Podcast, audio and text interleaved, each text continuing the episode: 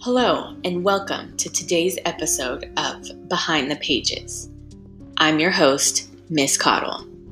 Today, we're diving into the eerie world of Mr. Edgar Allan Poe. Poe was kind of a creepy guy, and he wrote some pretty dark stuff. He's the guy behind stories such as The Telltale Heart, that story where the guy chops up an old man into a couple of pieces and buries him beneath the floorboards, but slowly goes crazy at the guilt and feels he hears the beating heart. He also wrote The Pit and the Pendulum, a story that describes slowly someone's torture during the Spanish Inquisition.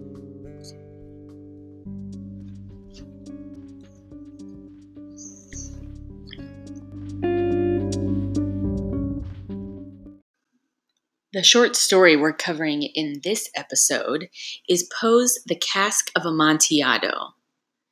So, a little backstory. Centuries ago, in Italy, the early Christians buried their dead in catacombs. What are catacombs? Wow, I'm so glad you asked. Catacombs were these long, winding underground tunnels Rich families would build private catacombs beneath their mansions. These catacombs had chambers or vaults, which they would use to bury their dead, like a cold private tomb. But they weren't just used for dead bodies. The catacomb tunnels were also used for storing fine wines, such as Amontillado.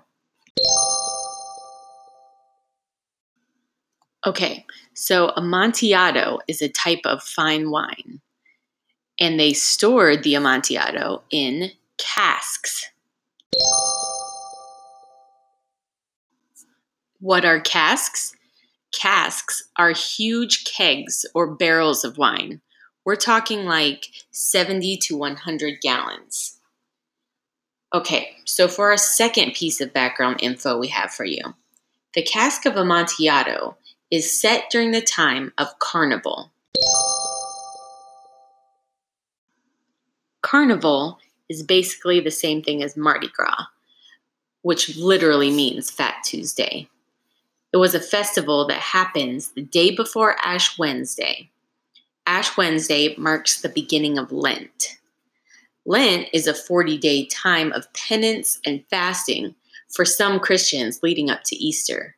So, right before this long period of fasting, people would party and feast and disguise themselves in crazy costumes and have parades. Carnival was basically a big gluttony party full of crazy drunk people doing whatever they want because in a minute they were going to have to start fasting and asking for forgiveness for all the sin from back at that party.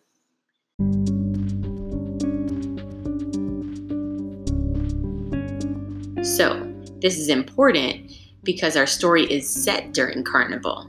Our main character, Montresor, lures a guy named Fortunato into the catacombs beneath his house. I don't want to give away too much of the story, but keep this in mind and be on the lookout for some irony in the story now that you know what you know. All right, ready to read? Awesome. Let's get to reading.